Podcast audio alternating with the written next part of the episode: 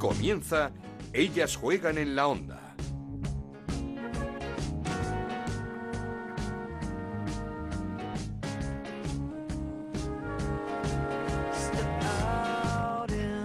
¿Qué tal? Bienvenidos una semana más a Ellas Juegan, el podcast de fútbol femenino de Onda Cero. Nos podéis encontrar todas las semanas en ondacero.es y en nuestro Twitter, arroba Ellas Juegan OCR. Estamos ante una nueva jornada en la Liga Iberdrola, siguen sin pinchar Barcelona y Atlético de Madrid. Bárbara Latorre fue la gran protagonista del fin de semana con sus cuatro tantos en la goleada 7-0 del Barça al Madrid Club de Fútbol Femenino. La Real Sociedad confirma su mejora tras el cambio de entrenador con su primer triunfo de la temporada, 3-0 ante el Rayo Vallecano. Y el Albacete sigue siendo la sorpresa del campeonato. El domingo se impuso 1-0 al Levante gracias a un gol de Miriam Rodríguez. Además, el Barça está muy cerca de los cuartos de final de la Champions. El miércoles partido de vuelta en el mini estadio ante el Gintra lituano con 0-6 conseguido por el Barça en la ida. Y también tenemos lista de la selección, lista de Jorge Vilda para los partidos de clasificación del Mundial 2019 ante Montenegro y Austria. La gran novedad, la jovencísima Aitana Bonmatí del Barça que está ya en la lista de la selección. Luego analizamos todo con Anabel Morán, vamos a hablar del Valencia con una de sus jugadoras, con Marianela Simanowski. Gonzalo Palafox nos trae la cara más divertida de Esther González, la jugadora del Atlético de Madrid, así que no me entretengo más y comenzamos. En Onda Cero arranca Ellas juegan en la onda con Ana Rodríguez.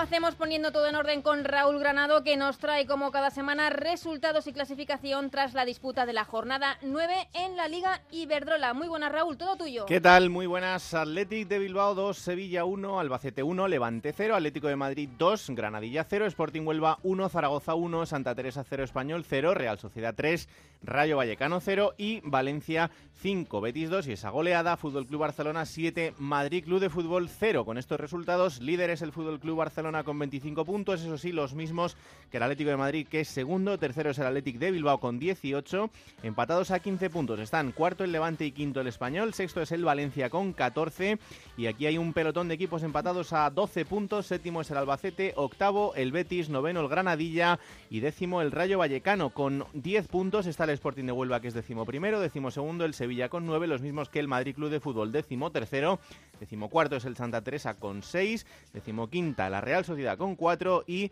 decimosexto y colista el Zaragoza con dos puntitos. Sí, sí, no vamos a hablar porque nos ha ido un poco mal. Nos la ha ido un poco regular, sí. Y hablas sí. tú de la igualada que está la segunda división, este año también en la Liga Iberdrola. Sí. Hay mucha, mucha lucha por entrar en la Copa, por estar entre esos ocho mejores equipos que dan en lugar a jugar la Copa de la Reina. Si mal ha sido nuestra jornada, ha sido enorme para Bárbara Latorre. Cuatro goles anotó la jugadora aragonesa del Barça en la goleada de la jornada, ese 7-0 del Barça ante el Madrid Club de Fútbol Femenino. Sí, la verdad que es la primera vez que marco cuatro goles en un partido y muy contenta por la victoria y que el equipo sigue líder. Eh, hemos estado muy bien en el campo, eh, hemos jugado como sabemos y estábamos cómodas. La verdad que estábamos que atacábamos todo el rato y la verdad que muy bien el equipo. La sorpresa de la jornada la dio el Albacete que ganó 1-0 al Levante y así de contento estaba su entrenador Carlos del Valle al terminar el partido.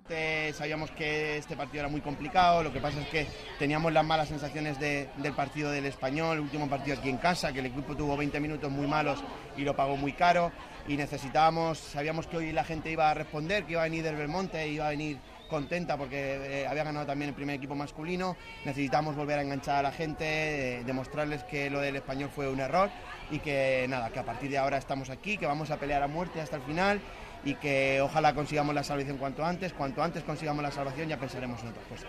Y en la ciudad deportiva Wanda se vivió el partidazo de la jornada entre el Atlético de Madrid y el Granadilla de Tenerife. 2-0 ganó el Atleti y allí estuvo nuestro compañero Sandro Arrufat que pudo hablar con una de las estrellas rojiblancas, con Sonia Bermúdez. Sabíamos que venían de, de no perder, de, de sacar puntos contra rivales complicados y sabíamos que nos lo iban a poner muy complicado. Así ha sido, sobre todo la segunda parte. Creo que el equipo ha entrado muy metido al partido y, y rápido nos hemos puesto por delante. Y creo que hemos salido muy serias y eso ha hecho que nos llevemos el partido. ¿Dónde crees que ha estado la clave? Porque al principio ustedes han salido demasiado decididas, incluso diría yo, ¿no? O sea, han tapado desde, desde el principio la salida del, del balón del, del Granada Tenerife Gatesa. ¿Crees que ahí puede estar la, la clave, ¿no? De, de, de, digamos, amedrentar al, al, rival y ustedes dar ese paso adelante. Sí, como te digo, éramos conscientes de que contra el Bilbao, contra el Valencia habían sacado puntos y que habían jugado muy bien y sabíamos que teníamos que salir muy concentradas, muy metidas para intentar ponernos por delante porque ellas arriba tienen mucho potencial y, y yo creo que el equipo lo ha hecho muy bien y la segunda parte al final vas 2-0, te relajas un poco y ellas apretan, pero bueno, yo creo que lo importante es que son los tres puntos y la portería cero. ¿Y cómo se, se, consigue ese equilibrio? ¿no? Es decir, golea mucho y recibe tan poco. O sea, eso es muy, muy, muy complicado, ¿no? ¿Cómo, cómo se, llega, cómo se llega a ese, a ese nivel de excelencia? Nosotras eh, sabemos que, que, es raro el partido que, que no hagamos gol. Entonces, sí que lo primero es defender la portería y a partir de ahí yo creo que el equipo es muy compacto, eh, todo el mundo defiende y creo que eso hace que, al final pues eh, eh, evitemos muchos goles y, cada vez que lleguemos pues creamos muchas ocasiones y alguna final entra. Y sobre Granadilla Tenerife Gatesa, ¿qué le ha parecido? Porque al principio, la primera parte, como bien comentaste antes de forma somera, parecía un, equipo, ¿no? Pero la segunda parte fue, fue otro, más, más, decidido, ¿no? Como que se quitó ese corsé de, de medirse al campeón. A mí es uno de los equipos que más me gusta en la liga. Eh, desde que ascendió siempre su idea de juego es tener el balón. Eh, yo creo que siempre eh, intenta con las jugadoras que tiene hacer buen juego, yo creo que se ha demostrado y, y yo creo que se meterán en Copa sin problema, así que les deseo lo mejor. Bueno, Perdón, ¿está este Atlético de Madrid incluso más reforzado que el, año, que el año anterior? Bueno, al final cada año se cambia de jugadoras, eh, yo creo que la filosofía es la misma y vamos a intentar eh, llevarnos la liga como el año pasado. Eh, no es que sea mejor ni peor, sino intentar mejorar los números y, y, con el equipo que tenemos pues intentar hacerle frente al Barça. Sandra Rufat, ¿qué tal? Hola Ana, ¿qué tal? Muy buenas. ¿Se puede hablar de, de victoria merecida del Atlético de Madrid ante un buen Granadilla? Sí, al final en cómputo global, en el cómputo, el cómputo general, evidentemente el Atlético de Madrid fue superior al Granadilla Tenerife Gatesa y consiguió una victoria justa y merecida por dos tantos a cero que quizás a lo mejor se quedó algo corta para el marcador del Atlético de Madrid porque los dos lanzamientos al palo, uh -huh. uno de Luz Mila sí. y otro de Sonia Bermúdez, pues a lo mejor podía haber hecho el marcador un poco más amplio para la parte del Atlético Madrid. También es verdad que para la parte del, del Granadilla Tenerife Gatesa, pues a lo mejor no estaría no, no estaría descabellado pensar que algún gol era, era justo. ¿Qué te pareció Luz Mila, una de las sensaciones de esta Liga Iberdrola? Una jugadora muy rápida, que juega mucho mucho entre líneas y que suele hacer mucho mucho daño a las defensas y eso fíjate que el Granadilla jugó con cinco atrás, con uh -huh. tres centrales y así todo hizo a veces pues le dio más que un dolor de cabeza a alguna central del Granadilla Tenerife Gatesa estuvo muy activa eh, jugó muy muy vertical y eso que no pudo anotar pero sí que es verdad que tuvo ocasiones de peligro una de ellas al, al palo Hemos escuchado a Sonia Bermúdez, tanto ella como Ángel Villacampa eh, destacaron y elogiaron al Granadilla. ¿Es más que evidente la, la, la evolución del equipo tinerfeño? Sí, y si ponemos a valorar un poco el juego de Granadilla en este partido, estuvo mucho mejor en la segunda parte que en la primera. Yo no sé si el, al equipo, al equipo tinerfeño, cuando juega con equipos grandes, o sea, Atlético Madrid o el próximo fin de semana contra el, contra el Barcelona, quizás, pues, mentalmente, pues, te puede influir mucho, ¿no? Es a lo mejor ese, entre comillas, complejo de inferioridad, porque lo, lo hay, lo hay, hay inferioridad deportiva y en todos los aspectos, entre un grande, entre un grande el Atlético de Madrid y el Granadilla Tenerife Gatesa, a lo mejor te cuarta un poco, ¿no? En, lo, en, los primeros comienzos del choque y ya luego cuando te sueltas, pues puedes hacer tu, tu juego mucho mucho mejor. Pero es verdad que Granadilla, eh, a nivel cuantitativo, la primera temporada fue a, a, a la sede deportiva Wanda y perdió por cinco tantos a cero. El año pasado lo hizo por tres tantos a cero en un marcador un poco amplio cuando el Atlético Madrid estaba jugando el título de liga y este año por, por dos tantos a cero. O sea que en cuanto a marcadores, yo creo que va en la, en la dinámica de igualarse. Un poquito más a, a, esta categoría. ¿Con qué jugadoras te quedas del partido del pasado domingo? ¿Qué jugadoras marcaron la diferencia?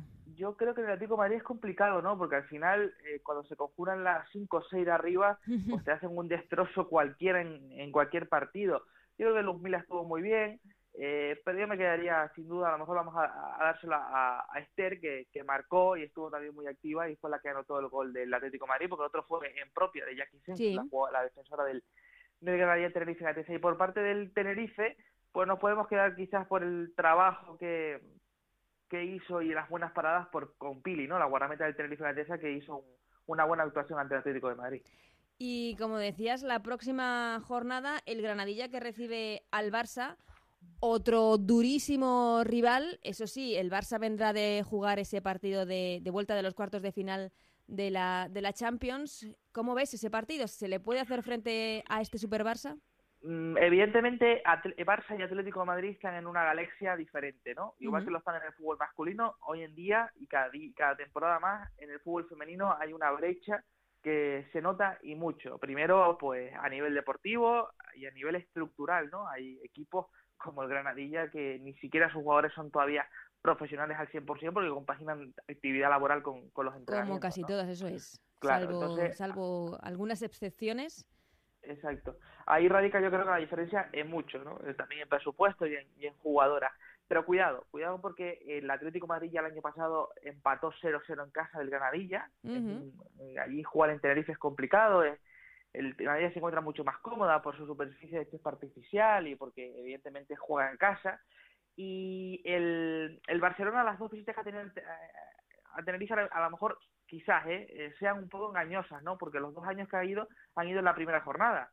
Hace la primera temporada de Granadilla Tenerife Gatesa jugó en la primera jornada, que perdió, y la segunda también en la segunda jornada. Por tanto, yo creo que desde esa vertiente es diferente este partido, porque el Granadilla está mucho más rodado y porque el Barça, como tú dices, viene a jugar de Champions. Fíjate tú que el Fútbol Club Barcelona, el plan de viaje que tiene para ir a Tenerife es viajar desde el viernes. Van a viajar desde el viernes y van a hacer dos noches y entrenarán el sábado antes del, del partido. O sea que hasta ellas mismas pues no se toman el partido como uno más y saben la, la dificultad que entraña jugar en Tenerife ante el Granadilla Tenerife Gatesa que acaba ya su turmal liguero con este partido. Y saben que este año cualquier tropiezo puede costar muy, muy caro porque tanto Barça como Atlético de Madrid no están dispuestos a, a dejarse muchos puntos en el camino. Pues Sandro, te esperamos la semana que viene para que nos cuentes ese partidazo, ese Barça-Granadilla.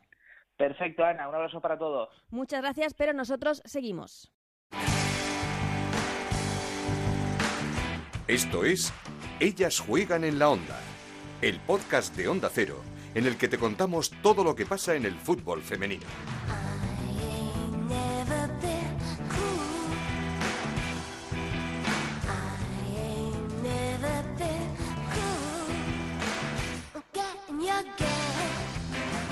Claro que seguimos y lo hacemos con Anabel Morán. ¿Qué tal, Anabel? ¿Qué tal, Ana? Muy buenas. Para analizar todo lo que ha dado de sí esta jornada 9 en la Liga Iberdrola, una jornada marcada por ese 7 a 0 que encajó el Madrid Club de Fútbol Femenino ante el líder, ante el Barça, un partido que se le puso muy de cara al Barcelona con ese tanto de Martens a los 5 minutos de partido, básicamente. Sí, el Barcelona sigue paseándose en la liga. Esta vez le hizo un 7 al Madrid.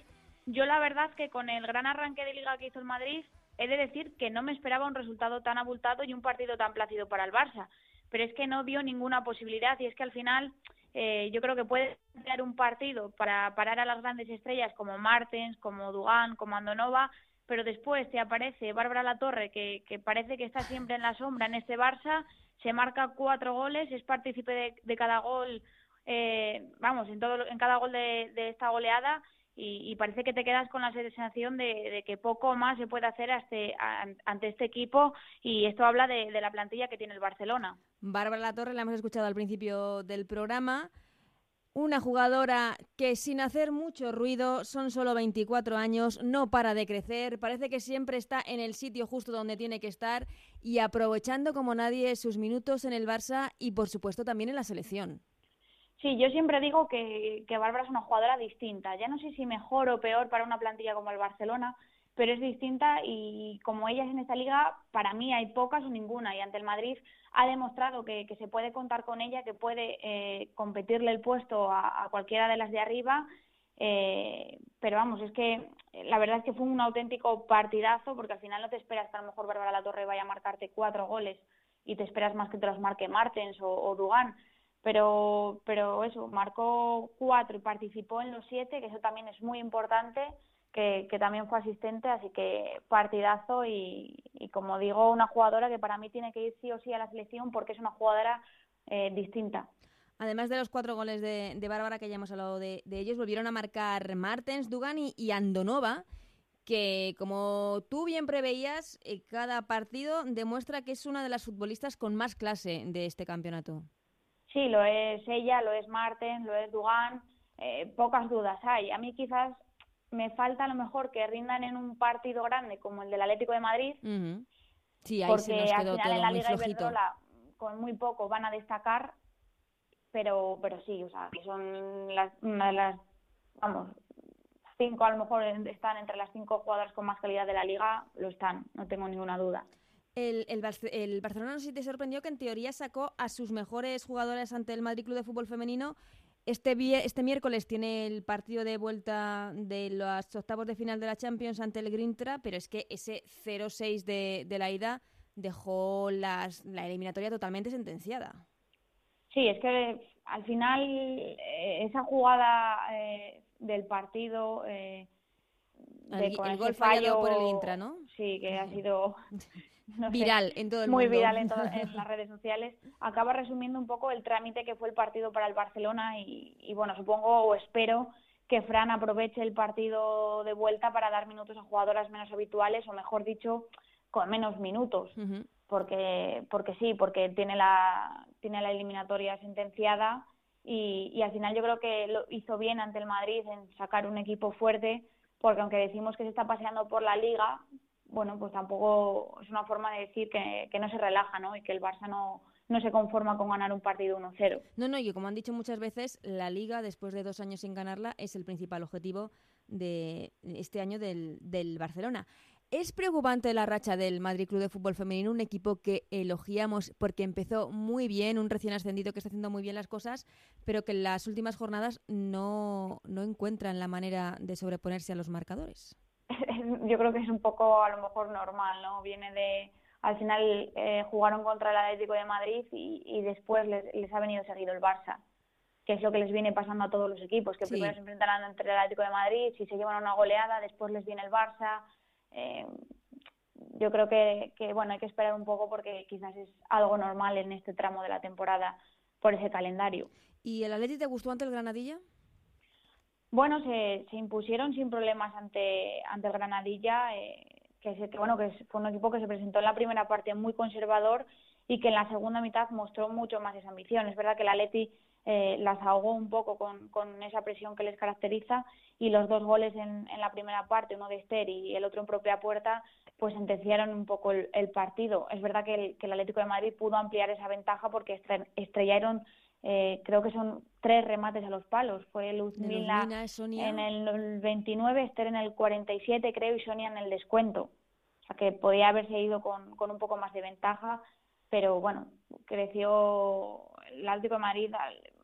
Fue un, un partido complicado, pero yo creo que, que lo resolvió sin problemas. Esther es la que está aprovechando como nadie sus minutos. Dos goles, dos goles importantes la semana pasada abriendo la lata frente al Madrid Club de Fútbol Femenino y este domingo haciendo lo mismo frente al Granadilla. Sí, sí, es que al final eh, Esther por trabajo, eh, porque siempre cumple, es una jugadora que cualquier entrenador querría tener siempre en su equipo. Si la ponen de delantera sale y cumple, si la ponen de media punta sale y cumple, trabaja no solo en ataque, trabaja un montón en defensa y ante el Tenerife la ha vuelto a demostrar. Se confirma, por otro lado, Anabel, la mejoría de la Real Sociedad tras ese cambio de entrenador. Primera victoria en esta jornada 9 de la Liga Iberdrola ante el Rayo Vallecano y gol de Naikari García, una de las jugadoras de las que esperamos mucho en esta liga y en la selección, en un futuro en la selección. Sí, por fin, eh, grandísima victoria ante un gran equipo, porque ha ganado al, al Rayo Vallecano y esperemos que este sea un punto de inflexión de aquí en adelante, porque le ha costado mucho conseguir punto, le ha costado mucho conseguir la primera victoria, pero qué bien le ha venido a la Real eh, la incorporación de su nuevo técnico, de Gorka Álvarez, y que jugadoras como Naikari, como dices, y Manu Lareo, por ejemplo, con goles, vayan cogiendo confianza para, para tirar del equipo a salir de esta situación. Y le pedías la semana pasada más al Valencia, era una de tus notas negativas, y ahí lo tienes 5-2 ante, ante el Betis, con dos buenos, de, buenos goles de la rusa Nadia Karpova. Sí, fue un gran partido, yo disfruté un montón. Eh, me gustan mucho ambos equipos porque eh, me gusta el fútbol que, que proponen, arriesgando, sacando la pelota desde atrás, pero, pero en una de esas nació el primer gol del Valencia, de Karpova, que, que es todo un portento físico. Bea Parra falló un pase que aprovechó Maripaz para asistir a la rusa que bueno, se marchó en velocidad porque me recuerda un poco a veces a Luzmila. Muy sobrada. Sí, sí, como muy sobrada, así que bueno, después el Valencia metió una marcha más y, y se puso tres arriba, Priscila recortó distancias, pero de nuevo apareció Karpova para demostrar eh, las expectativas que se tenían de ella.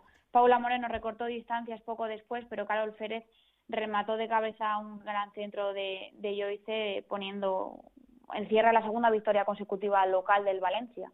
Ahora vamos a hablar del, un poquito más del Valencia porque nos está esperando una de sus jugadoras, Marianela Simanowski, pero tenemos que hablar también de la sorpresa de, de la jornada, la victoria del Albacete ante un Levante que venía lanzado. Sí, las manchegas rompieron la dinámica positiva de, de las granotas totalmente con una victoria, eh, bueno, fraguada en ese centro chut de, de Cookie que, que, se, que se coló por la meta defendida de Noelia. Luego ya en la segunda parte pudieron igualar porque la, la verdad que Charlene Corral tuvo una ocasión clarísima con una volea que se topó con, con el palo, pero bueno, finalmente victoria muy importante para, para el Albacete y ante un equipazo como, como es el, el Levante. Mm, Y buena victoria también del Athletic de Bilbao, que ya es tercero, aunque eso sí, todavía lejos de, de los inalcanzables por el momento Barcelona y Atlético de Madrid. Sí, la verdad que, que las Leonas se trabajaron los tres puntos en Lezama en la visita de- del Sevilla, que, que pese a ser un, un equipo que aspira a estar un poco más eh, de la zona media hacia abajo de la tabla, Sí, le plantó cara. Sí, le plantó cara hasta el último minuto. En la primera parte, para mí, dominó clarísimamente el, el Atleti de Bilbao y fruto de ello vino el tanto de Yulema Corres Ujú. que batió por, por bajo a, a Pamela. Eh, luego ya en la segunda parte, Erika también tuvo, bueno, marcó un gol con, con ese disparo cruzado. Eh, puso ahí un poco en tierra de por medio porque luego el gol de, de Nagore llegó un poco en el último suspiro y ya poco más Sí, pudieron que no, hacer. dio, no le dio tiempo al, al claro, Sevilla no les dio tiempo a reaccionar. de mucho más. Por cierto, Anabel Jorge Vilda ha dado la lista de convocadas para esos partidos ante Montenegro y Austria, partidos clasificatorios para, para el Mundial de 2019 que se, se celebrará en, en Francia. Y destaca la entrada en esa lista de la jovencísima Aitana Bonmatí del, del Barça, que marcó, marcó un buen gol en Lituania ante el Gintra. Sí, yo lo llevo diciendo mucho, eh, mucho tiempo porque, porque lleva varias temporadas apuntando maneras y creo que hay que dejar de verla como una niña o como una... La promesa. Sí, la, la siguen viendo como una jugadora de la sub-19 y yo creo que ya hay que verla como una gran jugadora que puede pelearle el puesto a cualquier, centro, a cualquier centrocampista, para mí ya sea del Barça o de la selección española. A- Aitana a mí me encanta, tiene muy buena visión de juego y, y para mí es, es el- el- la centrocampista del futuro del Barça y de la selección. Aitana, capitana de la sub-19, campeona de Europa el pasado verano y que ya está a las órdenes de Jorge Vilda. Esos partidos ante Montenegro y Austria. eh, ante Austria supongo que hay unas ganas. Bueno, ya nos lo dijo Jorge Vilda hace unas semanas. Hay muchísimas ganas de jugar y de ganar a Austria. Sí, tienen bastantes ganas, yo creo. No hablan de revancha, pero sí que quieren demostrar en esa eliminación en la pasada Eurocopa, en los cuartos de final, en, penaltis, en, en un momento muy bueno de la selección española, en donde todos esperábamos muchísimo más y donde ellas saben y el seleccionador sabe que se perdió una oportunidad eh, única de hacer algo importante en un campeonato grande como era en una Eurocopa.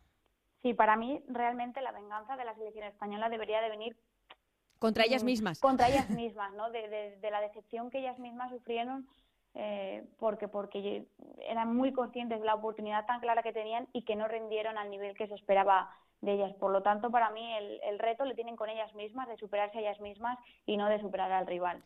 Pues estos dos partidos, el 24 de noviembre ante Montenegro, el 28 ante Austria. Anabel, toca dar las notas de, de la jornada y empezamos como siempre por la crack, que esta Sí, yo creo que está un poco claro, ¿no?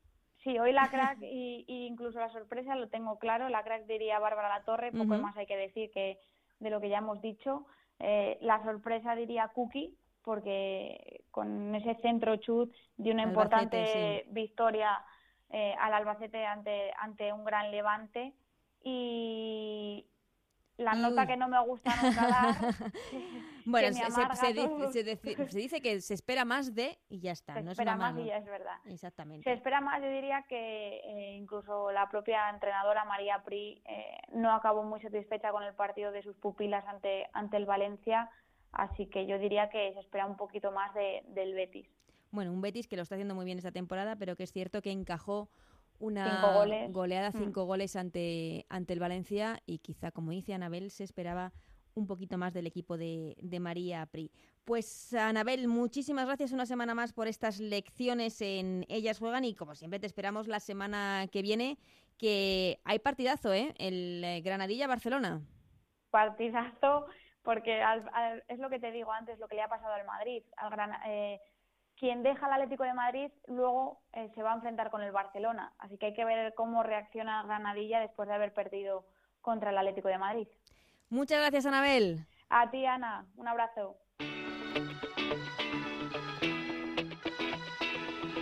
Seguimos con Ellas Juegan en la Onda, con Ana Rodríguez.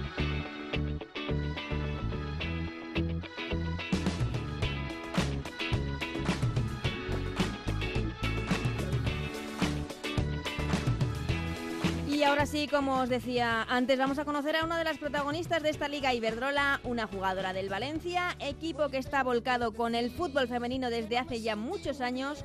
Una jugadora que además lo ha pasado muy mal con las lesiones, pero que desde hace un tiempo vuelve a disfrutar de lo que más le gusta, que no es otra cosa que el fútbol.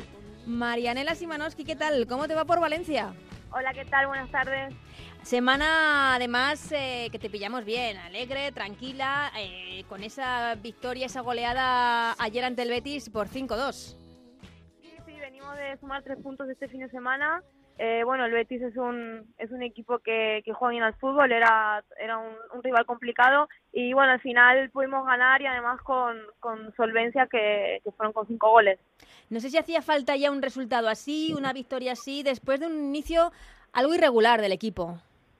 Sí, es verdad que habíamos empezado, bueno, un poquito que los resultados no nos estaban acompañando. Eh, es verdad que ya nos habíamos enfrentado a, a, bueno, a, rivales, Sí. eh, a rivales que aspiran a todo en la liga como el Barça, como el Atlético de Madrid. También jugamos contra el Bilbao en Lezama y bueno, eh, la verdad que habíamos empezado sí que verdad regular, pero eh, nada, nosotros seguimos trabajando, seguimos trabajando cada semana y cada día y bueno, el fin de semana pasado eh, también nos llevamos los tres puntos, el fin de semana pasado no, eh, contra el Madrid pudimos ganar por cuatro goles y bueno, eh, este fin de semana eh, volvimos a ganar metiendo cinco goles y eso es, es muy importante, eso es que estamos teniendo muchas ocasiones y las estamos metiendo. ¿Ha cambiado mucho el equipo esta temporada con el nuevo entrenador? ¿Cuesta asimilar un poco los conceptos o, o está ya todo totalmente acoplado? Bueno, a ver, totalmente acoplado eh, nunca nunca está porque siempre siempre se puede aprender, siempre se puede seguir mejorando. Eh, a Jesús lo tuvimos el año pasado en, en el equipo como segundo entrenador Ujú. Y bueno, este año asumió asumió el papel de primer entrenador y por suerte él ya conocía a muchas jugadoras, eh, siguió con la misma filosofía de, de juego y, y lo que quiere el club y bueno, eso fue una ventaja y sí que es verdad que los, los fichajes que vinieron también vinieron eh, para aportar y lo, y lo están haciendo muy bien, así que seguiremos trabajando. ¿Y se puede repetir lo que se hizo el año pasado, ese tercer puesto? ¿Cómo, cómo lo veis?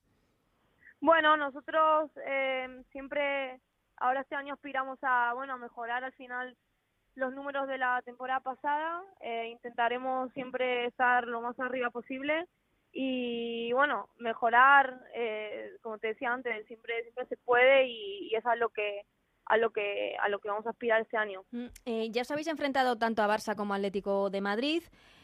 ¿Cómo os habéis visto? ¿Está el Valencia aún lejos? ¿Hay mucha diferencia entre esos dos equipos y el resto de la Liga Iberdrola? O sea, nosotras con esos o esos con el resto de Vosotras y, es- y, y el resto, y y ellos con el resto. A ver, es lo que la diferencia que hay es que son equipos que son muy regulares y entonces ca- casi siempre suman de tres en tres y los demás equipos bueno nos dejamos algún que otro punto por el camino pero a la hora de a la hora de competir y de enfrentarnos contra contra esas eh, bueno creo que creo que en ninguno de los dos enfrentamientos con esas eh, hubo una superioridad clara respecto a nosotras con esas. Supimos competir bien y contra el Atlético perdimos por la mínima Sí. y bueno, el, el Barcelona nos metió dos goles, pero como te digo, fuimos a su campo y competimos muy bien. Por eso digo que en esos partidos quizás se ha visto lo mejor del Valencia, en los partidos ante los grandes. Eh, bueno, eh, te referís al, a contra el Barça y el Atlético, ¿no? Sí. Eh, no sé, no sé si lo mejor. eh, creo que lo mejor de Valencia está por venir. Eh, estoy, estoy muy segura de, de eso. Ahora, últimamente, en estas últimas jornadas, estamos demostrando que estamos yendo de menos a más. Y bueno, si se vio lo que se vio contra esas eh, las, las jornadas pasadas, eh, creo que creo que si seguimos trabajando así y sobre todo creciendo en lo que hacemos, que es lo más importante, eh, se darán muy buenos resultados y competiremos mucho mejor. ¿Tú cómo estás? ¿Cómo te va en una ciudad y en un club como, como el Valencia, que es uno de los clubes que más y mejor apuesta por el fútbol femenino aquí en España? Bueno, yo lo primero estoy feliz acá en, en Valencia y en el Valencia eh, siempre estaré estaré muy muy agradecida a este club. Eh, me ficharon el, año pasado, la verdad que en, en unas condiciones, eh, bueno, que yo venía de, de, de estar lesionada en Sí. la clavícula en el raso, de casi no había jugado partidos y bueno, el Valencia me dio esa oportunidad de, de volver a reengancharme al fútbol y bueno, como te digo, eh, estoy feliz el, con las compañeras, el cuerpo técnico en Valencia y la verdad que, que no me puedo quejar de nada. Como dices, eh, te ha dado la oportunidad de reengancharte al fútbol y estás volviendo a disfrutar del fútbol porque recordamos esa gravísima lesión que sufres en 2011, la rotura de los dos meniscos que además se complicó y, que no es que te impidiese jugar al fútbol, es que te impedía incluso hacer una vida normal. Sí, bueno, es una historia que, que sí, que siempre me la preguntan, siempre la cuento. Eh, por suerte está superada, pero, pero sí que es verdad que, que, bueno, fue muy, muy frustrante, lo pasé muy mal. Fueron dos años y medio que, que estuve, estuve sin jugar y como, como bien decías, no solo sin jugar, sino que me estaba complicando mi día a día porque casi a veces no podía caminar, es que te- tenía la rodilla muy mal. Y bueno, después, después de eso tuve una lesión de clavícula también grave, tuve cinco meses y medio de baja, que me operaron, me tuvieron que operar dos veces de hecho, y bueno, al final las lesiones en mi carrera deportiva estuvieron muy presentes, y como te digo, el Valencia, eh, me, bueno, me, me dio esa oportunidad de, de, sí, de volver a disfrutar al, al máximo nivel, y nada, siempre voy a estar agradecida. Sé eso. si una persona como tú, que ha vivido tan de cerca eh, eh, la crudeza de- del fútbol, de las lesiones, ahora lo que hace lo valoras más y lo disfrutas más.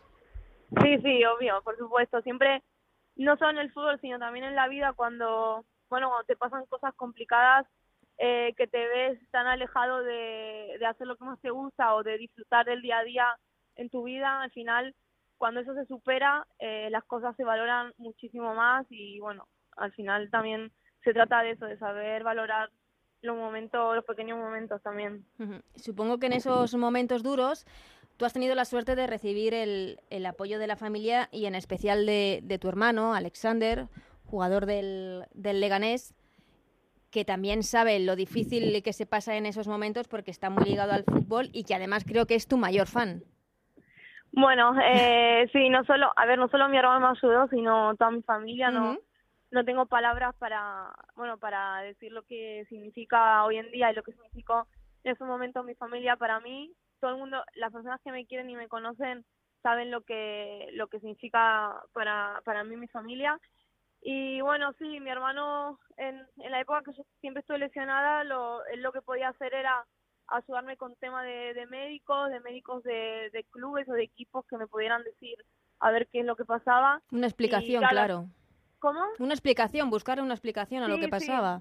Sí, porque te digo, estuve también mucho tiempo con la rodilla porque no nadie sabía qué pasaba y, y hasta veía, estaba viendo a médicos de equipos de primer nivel, te hablo de médicos de, de equipos de primera división y mi hermano en ese momento no estaba en primera, pero por tema de contactos, eh, bueno, al final podía acceder a ellos, pero es que nadie nadie sabía hasta que al final di con el doctor Cugat, que fue quien me quien me sacó de todo esto, digamos, y, y bueno, como te decía, eh, no solo él, sino toda mi familia me, me ayudó. Y, y nada, sí, para mí mi hermano, no sé si soy su primer fan, pero, pero bueno, todo, todo lo que él hace estoy siempre ahí presente. ¿Empezasteis a jugar de, de niños juntos? No sé si en España, eh, en Argentina, tú le seguiste a él, él te siguió a ti. ¿Cómo, cómo fue ese inicio? Bueno, son los primeros recuerdos que tengo como persona, digamos. eh, me recuerdo, me recuerdo con él jugando, jugando al fútbol. Además es literal, es con él jugando al fútbol en, en mi barrio. Nosotros vivíamos en Argentina, me refiero. Nosotros vivíamos en, en un barrio muy precario que, que tenía la, la casa de tierra y, y siempre siempre estábamos jugando ahí afuera, como, como no pasaban casi coches porque era de tierra, eh, estábamos siempre jugando ahí con, con, la, con los chicos del barrio. Y bueno, y mi hermana, a ver, mi hermana no salió deportista, pero por ahí estaba dando vueltas por la casa. También. Pero sí, pero sí, que, que sí, que al final nos criamos juntos jugando al fútbol. Obviamente, por tema de edad, él, él empezó a jugar antes que yo al fútbol, él, él es dos años más grande Sí. que yo.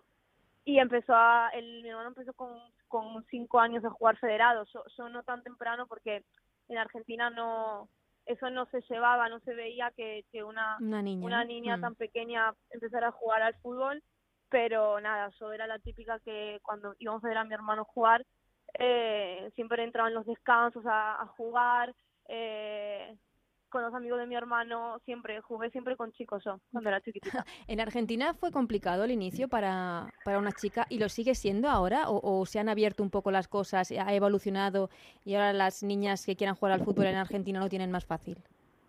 A ver, eh, mm, por ejemplo en España eso sí que creció mucho y muy rápido, eh, pero no, no podemos hablar de la misma progresión en Argentina porque la verdad que la cosa está muy, muy estancada. Eh, sí, al final, por, por tema de, a ver, por tema del deporte, que al final el fútbol es un deporte practicado por muchas personas en el mundo, eh, la- las niñas en Argentina sí es verdad que, que cada vez se apuntan más a los equipos, pero eso no quiere decir que vaya todo mejor, porque Argentina es un país también muy machista, es por lo general Sudamérica es mucho más machista que Europa y bueno, al final eso se nota y también sobre todo la federación en, en Argentina las cosas no, no están muy bien en el fútbol femenino y bueno, eh, no, no, te, no te podría afirmar una, una progresión y, y que tampoco sea fácil porque la liga en Argentina también es muy poco competitiva Ya. y, y no tiene nada que ver con, con España. Pues esperemos que todos estos avances que se están haciendo en España poco a poco lleguen a Argentina y también podamos hablar de un fútbol femenino exitoso. Pero, eh, ¿quién es más crítico con quién o quién es más duro con quién en estos momentos? Eh, ¿Te referís a mi hermano Sí. conmigo? No, eso estamos muy igualados. eh, somos muy pesados el uno con el otro. eh, nada, este fin de semana, por ejemplo, hacer que jugamos contra el Betis, mi hermano vino vino a verme jugar Ujú. y nada, siempre siempre tiene algo que decirme, siempre siempre tiene cosas que, que me dice que tengo que mejorar, obviamente.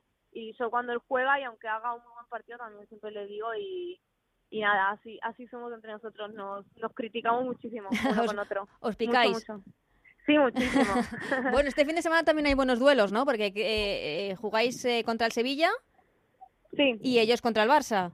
Sí, nosotras viajamos y Sí. mi hermano juega en Madrid y bueno, lo único que nosotras jugamos a las dos y él juega a las cuatro, así que... Poco justo va a estar. Sí, vamos a ver si, algo- si tanto uno como otro nos podremos ver así mutuamente, vamos a ver. Marianela, voy terminando. Eh, estábamos hablando antes de, de lo que pasaba en Argentina.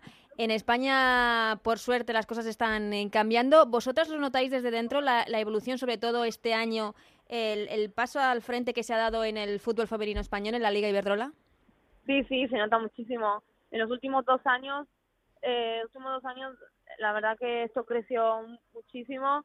Eh, tuvo mucho que ver que la empresa Iber- Iberdrola, eh, digamos, eh, empezara a invertir o se metiera con el fútbol femenino.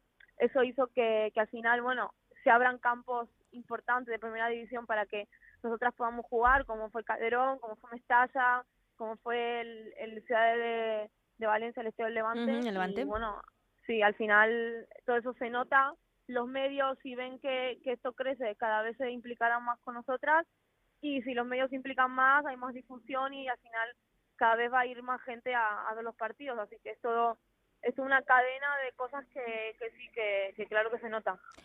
Pues eh, esperemos que esto que se note y que no siga, que, que no pare, quiero decir, que siga creciendo, que siga esta evolución, que veamos pronto al Valencia jugar otra vez en Mestalla, porque hubo un ambiente espectacular en la pasada temporada en Mestalla, en ese derby valenciano.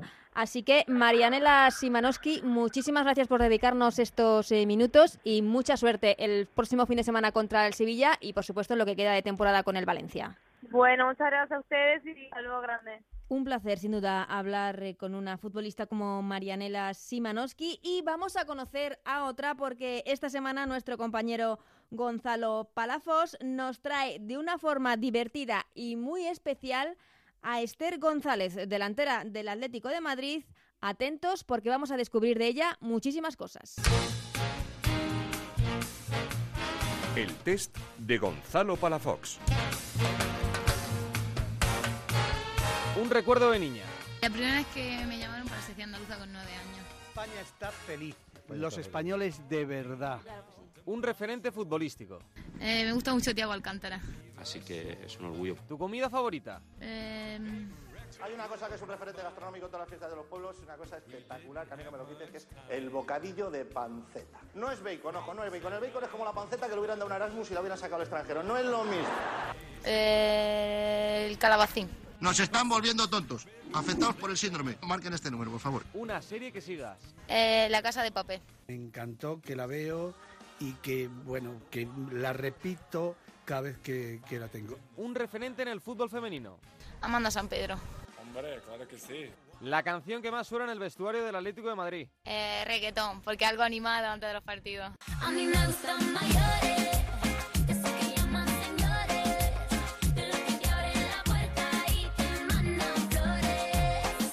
¿Con qué famoso te irías de cañas? Con Patricia González. Magnífica. Posiblemente de la mejor en el mundo del fútbol, ¿eh? Un mensaje en defensa del fútbol femenino. Que mm, estamos creciendo y que hay que venir a, a verlo. Porque una vez que viene seguramente te engancha. ¿eh? ¿De pequeña quería ser? Futbolista. Enhorabuena, enhorabuena. Gracias.